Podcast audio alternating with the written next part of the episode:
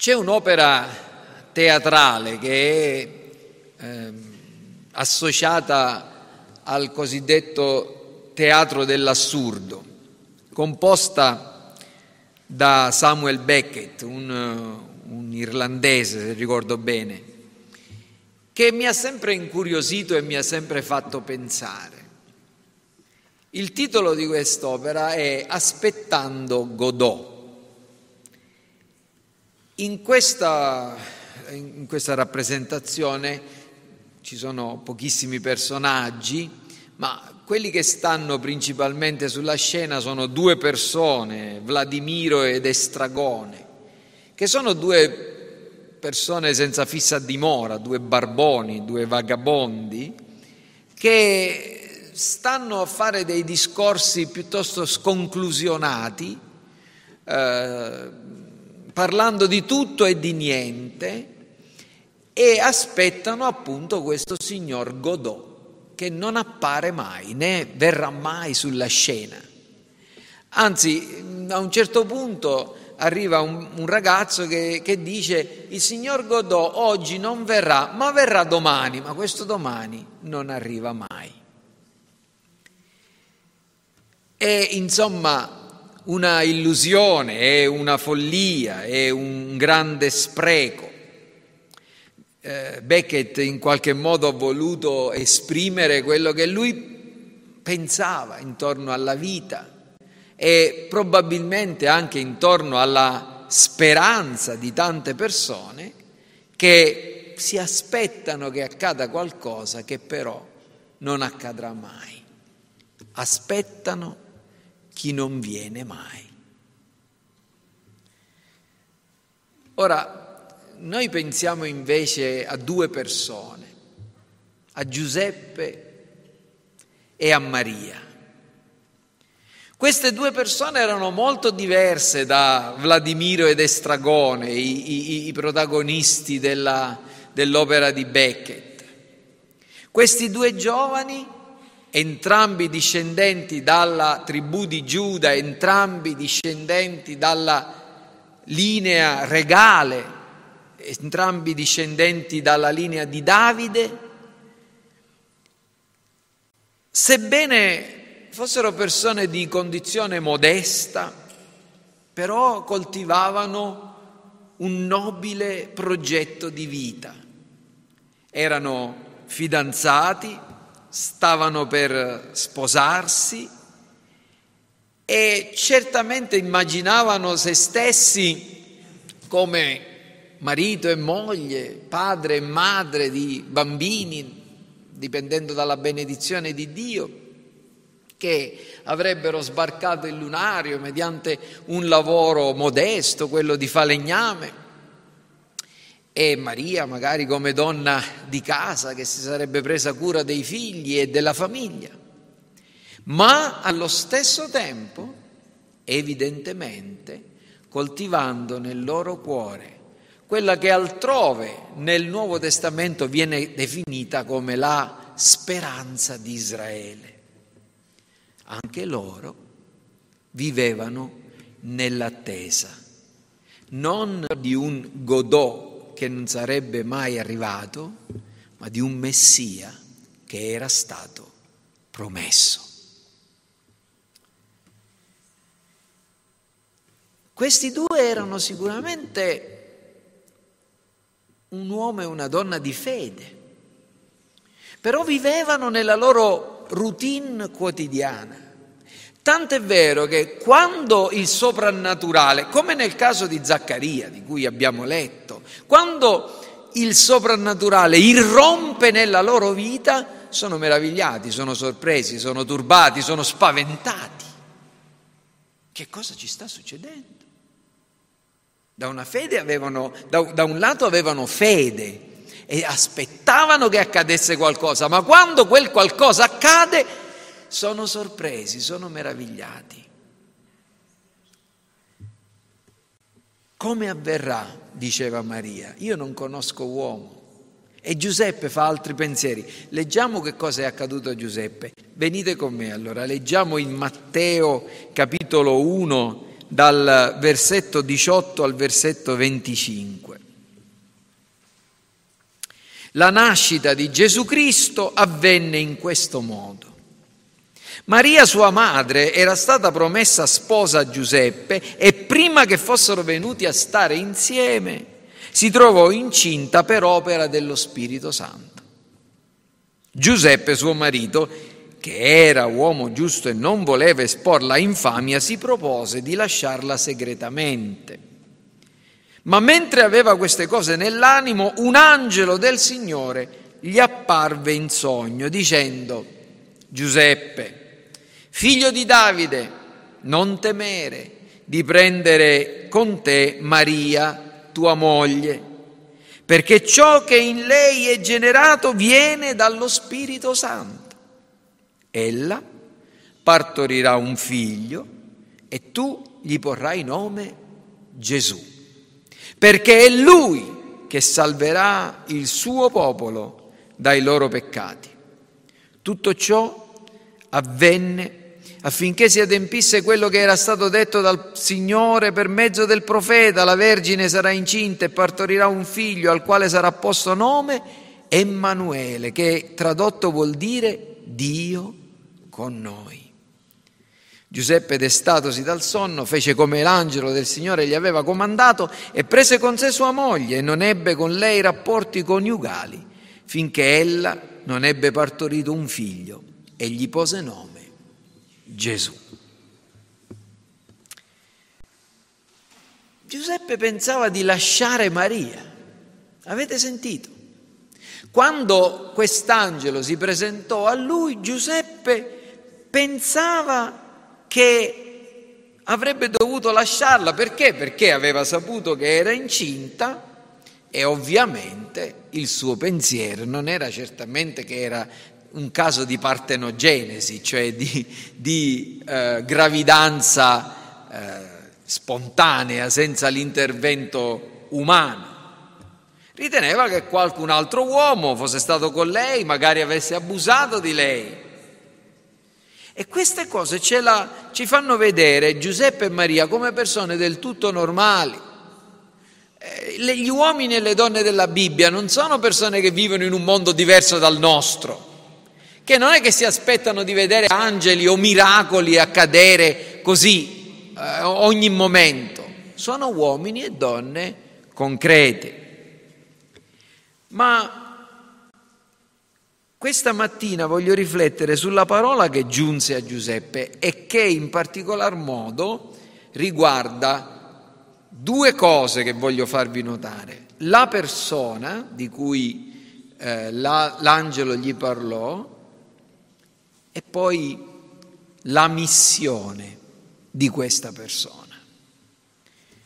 Il centro del messaggio che l'angelo diede a Giuseppe è questo, è Lui, è Lui, è Lui che salverà il suo popolo dai loro peccati, è Lui. E la prima cosa che osserviamo è questa, che questo messaggio, questo angelo, indirizzò l'attenzione di Giuseppe proprio nei confronti di una persona, piuttosto che sulle cose che stavano accadendo. Cosa stava accadendo a Giuseppe? A Giuseppe stava accadendo una cosa strana. Aveva pensato che la sua vita sarebbe stata normale, era fidanzato, si sarebbero sposati e poi avrebbero avuto dei bambini e tutto sarebbe stato insomma, è una bella favola come i giovani che, che, pensano al matrimonio e vissero felici e contenti, sebbene ovviamente loro erano ben consapevoli delle difficoltà della vita. Ma in questo pensiero, in questo progetto di vita del tutto normale, irrompe appunto il soprannaturale e le parole dell'angelo cambiarono il corso dei pensieri di Giuseppe, perché Giuseppe diceva va bene, ormai ecco il mio il mio fidanzamento è andato a gambe all'aria, non posso più sposarmi con, con Maria perché evidentemente c'è stato qualcosa che, che, non, che impedisce questo matrimonio. Lui aveva guardato alle circostanze, guardava le cose con un occhio naturale, come è giusto che sia. Ma l'angelo prese la mente e il cuore di Giuseppe e li indirizzò piuttosto che alle circostanze, piuttosto che alle cose che stavano accadendo attorno a lui, piuttosto che coltivare il pensiero, la mia fidanzata è incinta e io non sono il padre, alla persona che doveva nascere. La persona che sarebbe venuta. Questa è la cosa importante. Ecco il messaggio che Giuseppe ricevette. Giuseppe è stato, se ci pensate, il primo uomo, il primo uomo, il primo maschio, prima, il primo essere umano è stata Maria, eh? ma lui è stato il primo uomo, il primo maschio a sapere che eh, era venuto la, il Messia, che, che era la, la promessa di Dio era stata adempiuta. E il Vangelo infatti riguarda, eh, lui ha ricevuto questo Vangelo, ha ricevuto questa notizia, questa buona notizia, che riguarda prima di tutto e soprattutto una persona, la persona di Cristo. Questo è il movimento che ciascuno di noi deve sperimentare. Che cos'è la fede? Che cosa succede quando accade un cambiamento nella nostra vita? Quando, piuttosto che guardare alle nostre circostanze, piuttosto che interpretare la vita, il mondo e le cose secondo il nostro normale, naturale modo di pensare, li guardiamo attraverso l'annuncio che ci viene fatto dalla parola di Dio, quando guardiamo mediante la fede la realtà. Giuseppe ha dovuto distogliere lo sguardo e la sua mentalità e la sua mente da quello che era il naturale e credere a qualcosa di, se ci pensate, umanamente mai visto, mai sentito Mai sentito prima. Quando mai si, si, si era sentito che una donna rimaneva incinta così, senza conoscere un uomo? Era una cosa assolutamente inaudita, eppure questo è il movimento che ciascuno di noi deve sperimentare. Volgere lo sguardo dalle cose naturali a Cristo. Questo spesso significa distoglierlo da noi stessi, dalle nostre risorse, dalle nostre capacità, dai nostri problemi, dalle nostre difficoltà, dai nostri guai, dai nostri interessi, dai nostri desideri, dai nostri piaceri, tutte cose che fanno parte della nostra vita se ci pensiamo. Noi abbiamo guai, abbiamo problemi, abbiamo difficoltà, abbiamo piaceri, abbiamo gioia, abbiamo desideri, abbiamo interessi, ma quando arriva la parola di Dio, quando Dio ci chiama, ecco che il nostro sguardo, per quanto grandi possono essere le nostre gioie, i nostri piaceri, i nostri interessi, i nostri problemi e i nostri guai, si, si distolgono e si fissano su Cristo. Giuseppe, non pensare a quello che sta succedendo in modo naturale, anche se è naturale che tu pensi così. Quello che è in lei, quello che è in Maria, è generato dallo Spirito Santo. È Lui, è Lui che salverà il suo popolo. Quindi Giuseppe doveva, ha cominciato, è stato il primo a dover guardare a quell'essere che ancora non vedeva perché era nascosto nell'utero di Maria come al Salvatore. Questa è la fede, questa è la fede. E l'angelo indirizza Giuseppe a una persona, ma lo indirizza a questo figlio umano. Perché Giuseppe poteva credere che quella cosa non era un suo sogno o, o venisse dalla sua fantasia, ma che effettivamente era un messaggio da parte di Dio, perché Dio l'aveva promesso. Fin dal principio, fin dal giorno in cui gli uomini, Adamo ed Eva, l'umanità era, decadu- era caduta, Dio aveva promesso che sarebbe venuto un figlio di una donna, la progenie della donna. La promessa era che sarebbe venuto il figlio di una donna, la progenie della donna, la tua progenie schiaccerà il capo alla progenie del serpente. Genesi 3:15 erano parole che il Signore eh, rivolse al, al serpente. Io porrò inimicizia tra te e la donna, tra la tua progenie e la progenie di lei. Questa progenie ti schiaccerà il capo e tu le ferirai il calcagno. Fin dall'inizio era stato annunciato, profetizzato che sarebbe venuto un essere umano al tempo di Isaia, l'abbiamo letto, questa, questa profezia di Isaia 7,14 viene menzionata da Matteo, la Vergine o la giovane, il termine ebraico significa entrambe le cose, concepirà, sarà incinta e partorirà un figlio. E, e quindi si aspettava che questo figlio che doveva venire sarebbe stato il liberatore, sarebbe stato il Messia, sarebbe stato il Salvatore. Si aspettava un uomo in altri termini. Israele non aspettava che Dio scendesse con i suoi eserciti dal cielo, irrompendo nella, nella quotidianità, ma si aspettava che doveva venire un uomo, un essere umano, doveva essere un essere umano. Tant'è vero che quando Eva partorisce il suo primogenito, Caino, pensa che sarebbe stato lui, colui che avrebbe potuto che avrebbe adempiuto la promessa e che avrebbe schiacciato il capo del serpente, purtroppo invece Caino era progenie del serpente.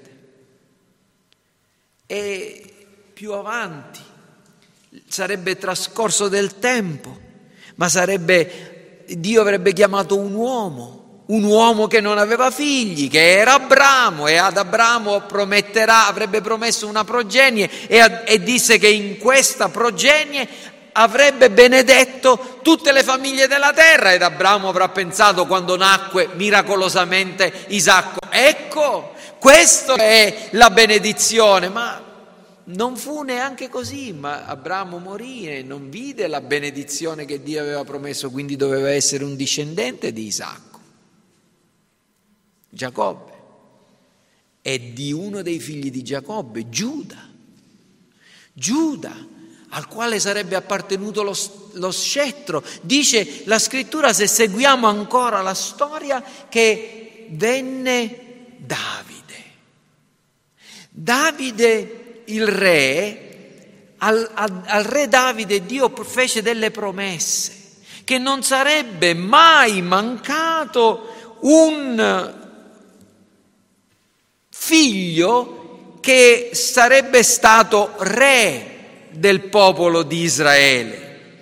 Oggi sono delle eh, bellissime promesse che, che, troviamo in Prima Re 8, 25, 9, 5, in Seconda Cronaca 6, 16 e poi c'è questa promessa e qui è, la, è, è, la, è la, l'apparizione del Signore a Salomone e Salomone si rivolge a Dio e gli dice così, Seconda Cronaca 7, 14, dice eh, scusate, sì, e seconda cronache 7, mm, ho perso il, il, punto, dove dice, ecco, eh, 18, perdonatemi, non ti mancherà mai qualcuno, io stabilirò il trono del tuo regno, come promisi a Davide tuo padre, dicendo, non ti mancherà mai qualcuno che regni sopra Israele. Non ti mancherà mai qualcuno che regni sopra Israele. Cioè, che cosa era successo al tempo di Giuseppe e di Maria? Che Israele non aveva re, che C'era stata la deportazione, erano ritornati, però il Tempio era stato ricostruito, ma non era stato ricostruito da, da israeliti, c'erano stati l'intervento di re che, che comunque non, riconos- non, non, riconosce- non, erano riconosciuti dal popolo ed, era, ed erano sotto la dominazione dei romani. Dov'è questa promessa? Dov'è questo re che deve venire? Eppure questo re sarebbe venuto, ne parleremo la, la prossima volta in modo, in modo più particolare, la progenie di Davide doveva essere un uomo, un figlio che sarebbe stato il prossimo re e questa sarebbe stata una rivoluzione. Per Maria, quando l'angelo le disse che lui avrebbe avuto il dominio, che sarebbe stato il, un, un re il cui scettro non sarebbe mai venuto meno. E ancora quando il Messia venne annunciato a Giuseppe non gli stava dicendo qualcosa che tutto sommato si poteva aspettare, questi due, Giuseppe e Maria, hanno ricevuto l'annuncio di una rivoluzione che sarebbe accaduta. Immaginatevi cosa ha dovuto pensare Giuseppe e Maria, il re, il figlio di Davide, quello promesso a Davide. Ma noi siamo qui sotto i romani, come succederà tutto questo? Come accadrà? Un figlio, una persona, un essere umano, ma quello che è più importante che questa persona doveva essere Dio. L'abbiamo letto. Gli porrai nome Emanuele. Immanuel che significa con noi è Dio, Dio incarnato. Giovanni l'Apostolo nel suo Vangelo inizia annunciando il fatto che colui che è nato da Maria era quella persona divina che nel principio era con Dio e che era Dio. Nel principio era la parola, la parola era con Dio, la parola era Dio e questa parola è stata fatta carne ed ha abitato un tempo tra di noi. Carne, Dio fatto carne, Dio incarnato nella, sua, nella prima lettera di Giovanni. Giovanni dirà, quello che noi abbiamo visto, quello che abbiamo sentito, quello che abbiamo toccato della parola della vita. In altri termini, questa persona che doveva venire, questo è lui annunciato da, da Gabriele, era vero uomo e vero Dio. E qui ci fermiamo un istante. Nella, molte volte noi leggiamo nel, libro, nel Vangelo di Matteo che Gesù ha, attribuisce a sé il titolo di figlio dell'uomo. E spesse volte qualcuno ha detto beh figlio dell'uomo significa che era un essere umano, ma, ma dovete capire che quando Gesù parla di se stesso come del figlio dell'uomo si riferisce a una antica profezia che troviamo nel, nel libro di Daniele al capitolo 7 quando Daniele dice io guardavo nelle visioni notturne ed ecco venire sulle nuvole del cielo uno simile a un figlio d'uomo, egli giunse fino al vegliardo e fu fatto avvicinare a lui e gli furono dati dominio, gloria e regno, perché le genti di ogni popolo, nazioni e lingua lo servissero, il suo dominio è un dominio eterno che non passerà e il suo regno è un regno che non sarà distrutto. Quindi quando noi leggiamo di Gesù che dice, chiama se stesso figlio dell'uomo, si sta riferendo proprio questa, all'adempimento di questa profezia. Quindi fermiamoci un istante. È Lui, è il compimento della più grande attesa. Immaginatevi, se voi foste vissuti al tempo di Adamo ed Eva e foste state uno dei suoi figli, o al tempo di Abramo e foste stati uno dei suoi figli, o al tempo di Isacco e foste stati uno dei suoi figli, o al tempo di Giacobbe foste stati uno dei suoi figli, o al tempo di Davide foste stati uno dei suoi figli. Avreste, e foste allo stesso tempo però figli con la fede, avreste sempre pensato quello che Giuseppe e Maria pensavano e quello che Zaccaria ed Elisabetta pensavano. È, che, è quello che Simeone e Anna pensavano. Dio ha promesso di venire. Dio ha promesso che sarebbe venuto un uomo, il figlio di una donna, che, al quale il dominio di tutte le cose, di tutto il mondo sarebbe stato dato. Quando verrà? Quando verrà? Quando verrà? E arriva questo annuncio. Questo annuncio dato a Maria, questo annuncio dato a Giuseppe. È lui. È l'annuncio più straordinario. Quando noi sentiamo che deve nascere un bambino, normalmente ci si allarga il cuore. Quando, sorelle, quando avete saputo che eravate incinta e che doveva nascere il vostro primo o il secondo o il terzo, tutti i vostri figli, vi siete rallegrati e vi siete preoccupati perché figli sono gioie e preoccupazioni.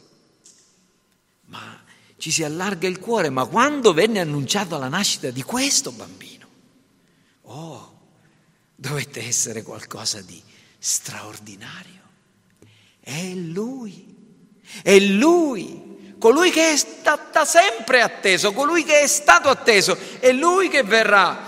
E la voce di Dio, quella dei profeti, quella dell'angelo lo hanno annunciato, ma come mai gli uomini non l'hanno riconosciuto? Come mai ancora oggi c'è tanta gente che non riconosce Gesù Cristo come il figlio di Dio, incarnato, come mai ancora oggi Gesù Cristo è rifiutato, frainteso e continua ad essere causa di contesa e di caduta per molti. Noi non ci meravigliamo, perché perfino i più intimi non colsero pienamente e perfettamente chi fosse.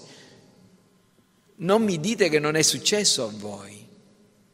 Quando avete letto la storia di Gesù dodicenne nel Tempio, e, e Giuseppe e Maria erano passati 12 anni e Gesù era cresciuto in casa con loro, ubbidendo ai genitori, facendo il bravo bambino, legge, leggendo, studiando, andando a scuola, facendo le sue cose, stando con i suoi fratellini e le sue sorelline.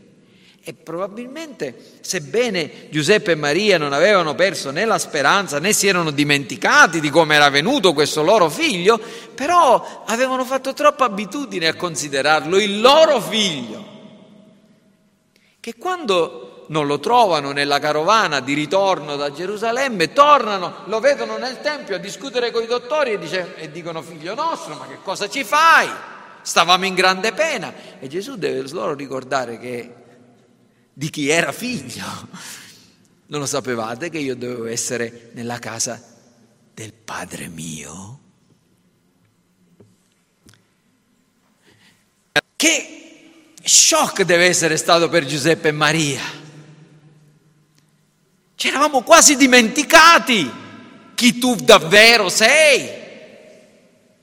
Non solo questo, ma anche Giovanni il Battista che lo aveva battezzato, che aveva detto quando l'aveva visto, ecco l'agnello di Dio che toglie il peccato del mondo, che aveva sentito la voce dal cielo, questo è il mio diletto figlio nel quale mi sono compiaciuto.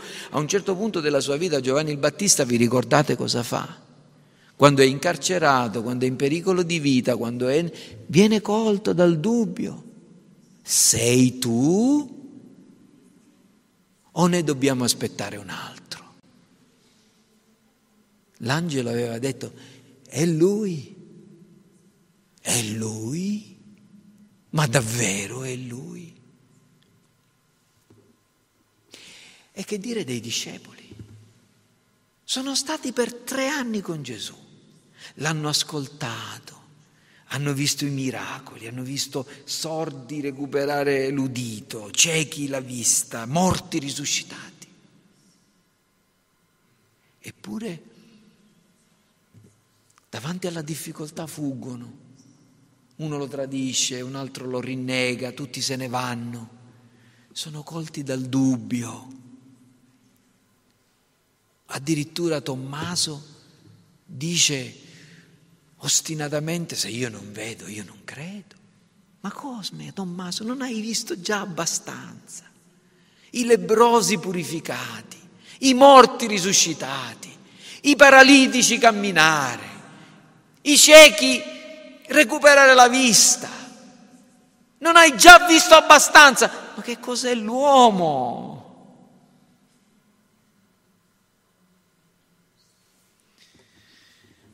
Capite, fratelli e sorelle, il problema qual è? Il nostro problema è proprio questo, non ci dobbiamo meravigliare dei nostri dubbi, delle nostre perplessità, dei nostri scoraggiamenti, delle nostre cadute. Non è mai stato facile credere in Cristo.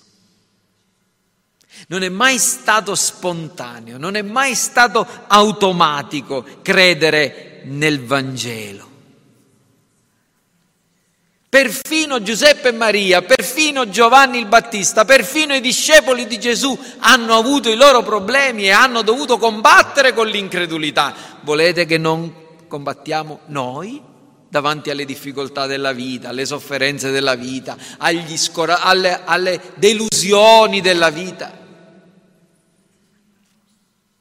Questa mattina non c'è un angelo, Gabriele perlomeno, c'è un altro angelo L'angelo nazareno, messaggero significa, non ho le ali, angelo significa messaggero. E c'è l'angelo nazareno che vi dice, credi in Gesù. Anche tu appartieni alla stirpe eletta, anche tu sei un figlio, una figlia di Abramo, un figlio, un discendente, una discendente di Davide. Anche tu non avere paura non essere meravigliato, non essere meravigliato, non essere sorpreso, sì coraggioso come è stato Giuseppe, sì coraggiosa come è stata Maria, sì disponibile come è stata Maria. Dici anche tu, ecco qui il servo del Signore, ecco qui la serva del Signore, mi sia fatto come è stato detto. Giuseppe non fu facile per lui ubbidire. Immaginatevi a chi avrebbe potuto raccontare la storia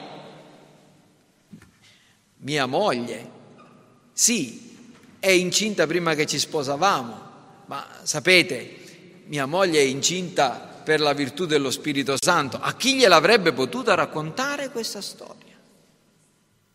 Si espose alle critiche delle persone, si espose alla, alle, alla, alla canzonatura delle persone ma voi non dovete pensare alla gente, a quello che dirà la gente, a cosa potrebbe rovinare la vostra reputazione unendovi a persone che possono essere fraintese, giudicate male. Quel bimbo che è cresciuto nell'utero di Maria è stato generato per mezzo dello Spirito Santo ed è Gesù che significa il Signore che salva.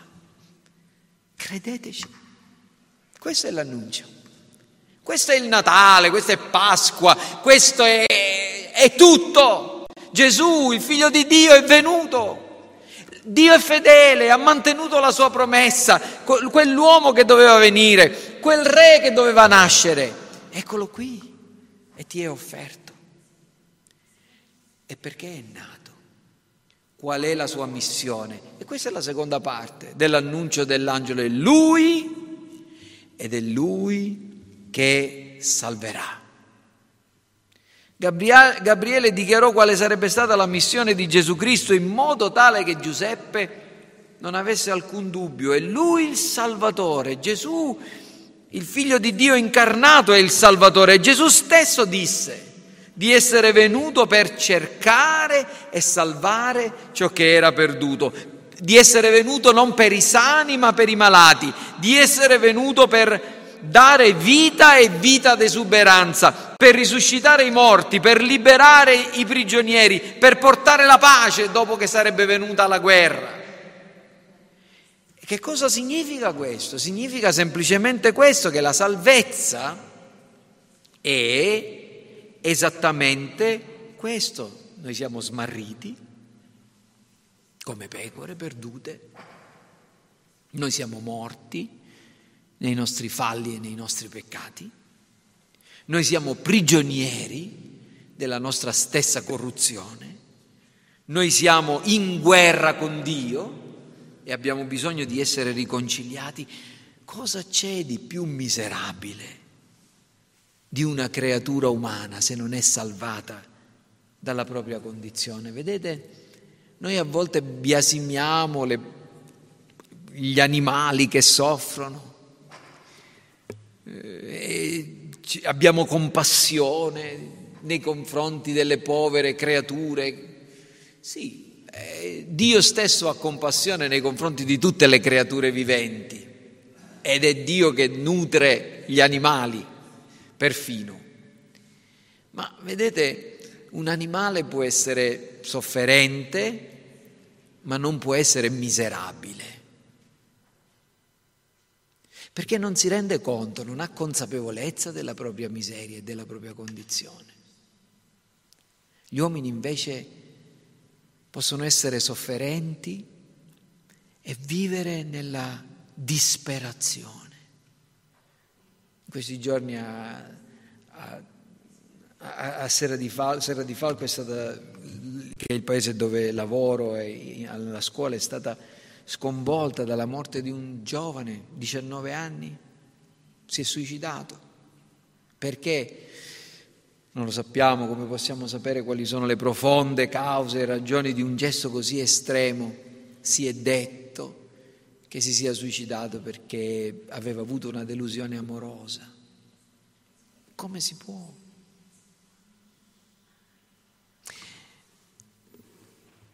Significa perdere la speranza, non avere nulla al di fuori o al di là che ti può fare guardare al domani come un giorno che può essere migliore. E, e questo è solo un esempio quanta gente vive senza speranza nel mondo. Ma questa è la miseria degli uomini. Questa è la miseria degli uomini. E ho un cagnolino che ormai è, diventato anziana, è, è, femmina, è diventata anziana, poveretta, è malata, non so quanti dolori abbia perché poveretta ha le, le, l'artrite, quindi le, le, zampe ce l'ha completamente deformate, fatica a, a, fatica a, a muoversi, a camminare. Eppure basta poco per renderla felice. Quando mia figlia le porta da mangiare con quelle zampe dove non riesce neanche a, a camminare bene, salta, è contenta, è felice. Se tu vai lì e le dai una carezza, si mette a pancia all'aria e, e, e sembra che è perfettamente realizzata. Gli uomini non sono così.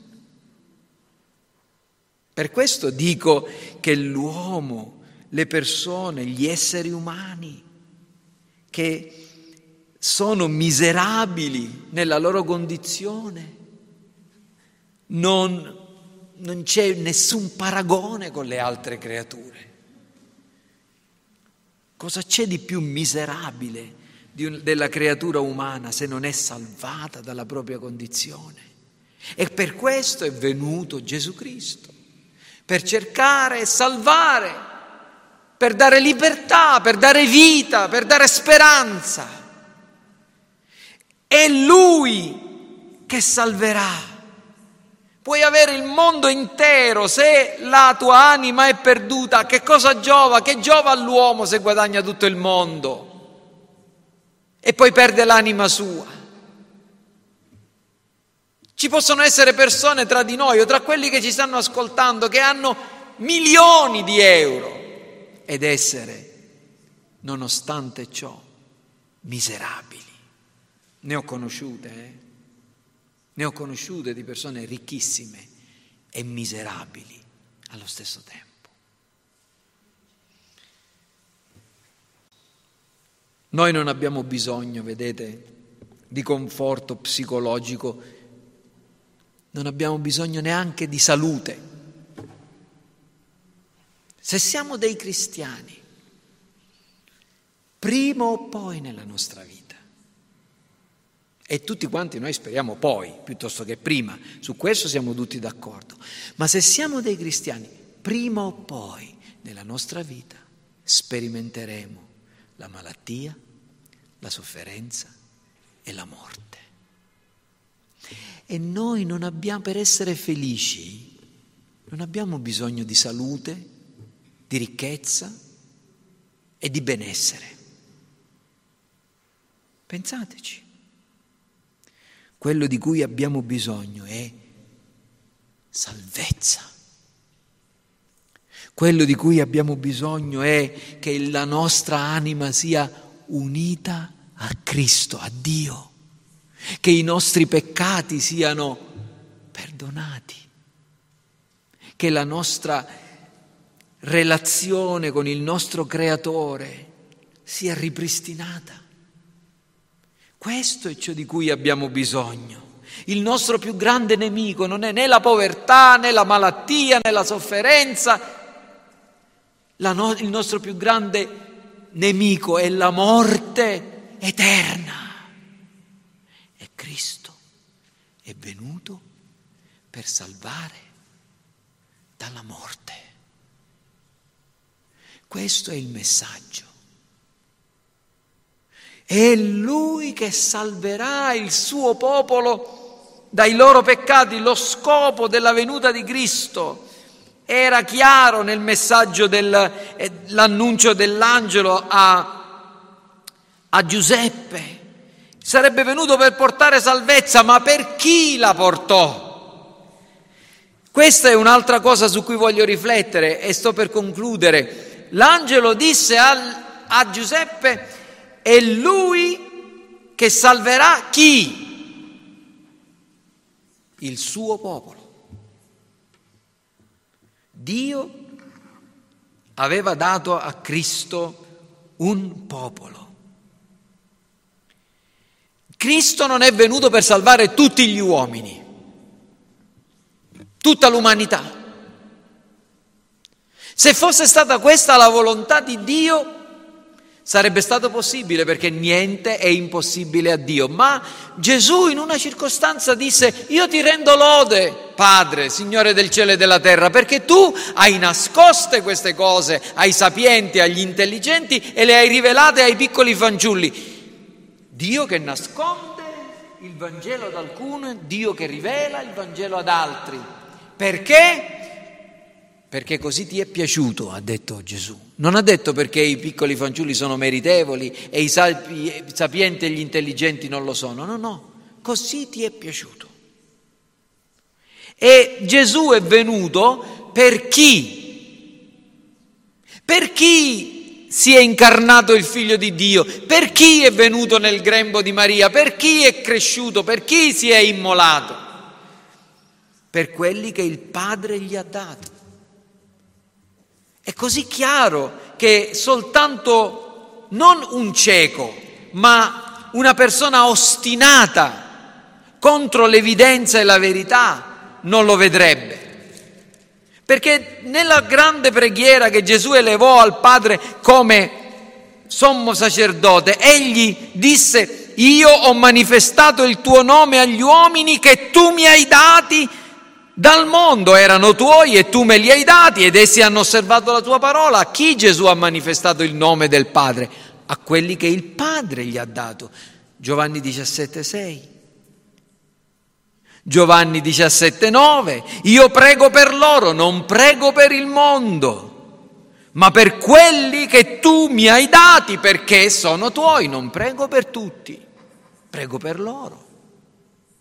Giovanni 17, 12. Mentre io ero con loro, io li conservavo nel tuo nome, quelli che tu mi hai dati, li ho anche custoditi e nessuno di loro è perito, tranne il figlio di perdizione, affinché la scrittura fosse adempiuta. La perdizione di Giuda era determinata dal fatto che Giuda non apparteneva a quelli che il Padre aveva dato a Gesù. E quando Gesù parla di sé come il buon pastore, dice che il buon pastore dà la propria vita per chi? Per le sue pecore. E parlando alle persone che ascoltavano quel messaggio dice voi non credete, sapete perché non credete? Perché non siete delle mie pecore, perché le mie pecore ascoltano la mia voce e mi seguono. E quando Paolo deve dare l'interpretazione teologica della morte di Cristo, scrivendo agli Efesini, egli dice per chi Cristo è morto, dice queste precise parole, Efesini 5, versetto 25, Cristo, mariti amate le vostre mogli come anche Cristo ha amato se stesso, ha amato la Chiesa e ha dato se stesso per chi? Per lei, la Chiesa, le pecore, quelli che il Padre ha dato. Queste sono le persone che, per le quali Cristo è venuto. Per chi verrà? Gesù, l'angelo l'ha detto chiaramente a Giuseppe fin dal primo momento, egli salverà il suo popolo dai loro peccati. E quando Gesù istituì la cena del Signore, disse che il, il sangue era quel sangue, quel calice era versato per loro. Il figlio dell'uomo non è venuto per essere servito, ma per servire e per dare la sua vita come prezzo di riscatto per molti. Questa è la verità. È venuto a salvare chi? Il suo popolo. E voi che state ascoltando, a voi la, per voi è la promessa, per i vostri figli per quanti il Signore ne chiamerà. E qui vi viene offerto Cristo, Cristo come quella, quella, sera in cui fu tradito, offrì il pane ai suoi discepoli che lo stavano ascoltando. Eccolo qui Cristo, offerto a voi affinché per mezzo della fede ve ne nutriate. Perché è venuto Cristo? E ho concluso, è Lui che salverà il suo popolo da cosa? Dai loro peccati. La salvezza portata da Cristo non era la liberazione politica, un riscatto sociale, il miglioramento della condizione di vita. Immaginiamoci, noi qui a Caltanissetta, Caltanissetta ancora una volta, in cima alle graduatorie per il benessere però se la leggiamo dal, dal lato contrario, diciamo, no? Oh, Caltanissetta, Caltanissetta, chi ti libererà? Benissimo, arriva un politico, uno di quelli buoni, non uno di quelli che si fa i sacchi di soldi come i nostri signori lì al Parlamento, ma uno di quelli che si spende, capace, onesto, serio e nel giro di vent'anni, non meno di vent'anni, eh, da dove siamo non ci, può, non ci bastano vent'anni, però Caltanissetta diventa un'altra cosa, rifiorisce culturalmente, economicamente. Immaginiamoci, una pers- viene combattuta la dispersione scolastica, la povertà, il lavoro, la gente, tutti i nisseni che sono immigrati ritornano. C'è una rifioritura della nostra Caltanissetta è un sogno, ma che ne so, forse sì, forse no, non lo so, ma immaginiamoci che ci sia una persona che porta la nostra città a livelli eccellenti, salvandola dal degrado, dallo spopolamento, dalla miseria. Quanto sarebbe onorato, quanto sarebbe bello tutto questo. Eppure Gesù non è venuto per dare questo genere di benessere. Gesù non è venuto per salvare questo mondo dal degrado, dalla guerra, dalla miseria, dal, da, da, da, umana. Gesù è venuto primariamente per portarci una salvezza spirituale, per salvarci dal nostro peccato, come l'ha fatto. L'ha fatto pagando il prezzo mediante il suo sangue prezioso. Lo ha fatto adempiendo tutta la giustizia per procurarci i meriti che non avevamo. Lo ha fatto risuscitando e ascendendo al cielo per mandarci lo Spirito Santo. Lo ha fatto sedendosi alla destra del Padre e intercedendo per noi. Lo ha fatto rimanendo lì fino al compimento dell'opera della Chiesa prima di tornare, risuscitare i morti e inaugurare il suo regno. Ha fatto pagando il prezzo del nostro peccato, perché Cristo è colui che ha vinto il diavolo, che ha eliminato gli effetti del peccato dal mondo, che ci ha restituito il paradiso perduto, non il benessere su questa terra. E Lui è la via, la verità e la vita. E Lui la vita eterna. Il Battista lo chiamò l'agnello di Dio che toglie il peccato del mondo e Paolo, predicando a Corinto, passò loro il Vangelo. Che cos'è il Vangelo? Vi ricordo, fratelli, il Vangelo che vi ho annunziato, che voi avete ricevuto, nel quale state saldi, mediante il quale siate salvati, purché lo riteniate quale ve l'ho annunciato, a meno che non abbiate creduto in vano, poiché vi ho prima di tutto trasmesso questo, come l'ho ricevuto anch'io, che Cristo morì per i nostri peccati, secondo le scritture, che fu seppellito che è stato risuscitato il terzo giorno, secondo le scritture, che apparve a Cefa, poi a dodici, poi apparve a più di 500 fratelli in una volta, dei quali la maggior parte rimane ancora in vita e altri alcuni sono morti, poi apparve a Giacomo e poi a tutti gli apostoli e ultimo di tutti apparve anche a me. Questo è il Vangelo, Cristo è venuto, è morto per i nostri peccati, è risuscitato. Fratelli e sorelle, amici, ragazzi, ragazze, bambini. Gesù è il Messia, è Lui, è il Cristo, è il Figlio di Dio, è il Salvatore, è il Redentore è il Signore, è il buon pastore, è lo sposo, è l'amico migliore, è il fratello maggiore, è la via, la verità, la vita. Unisciti a Lui mediante la fede.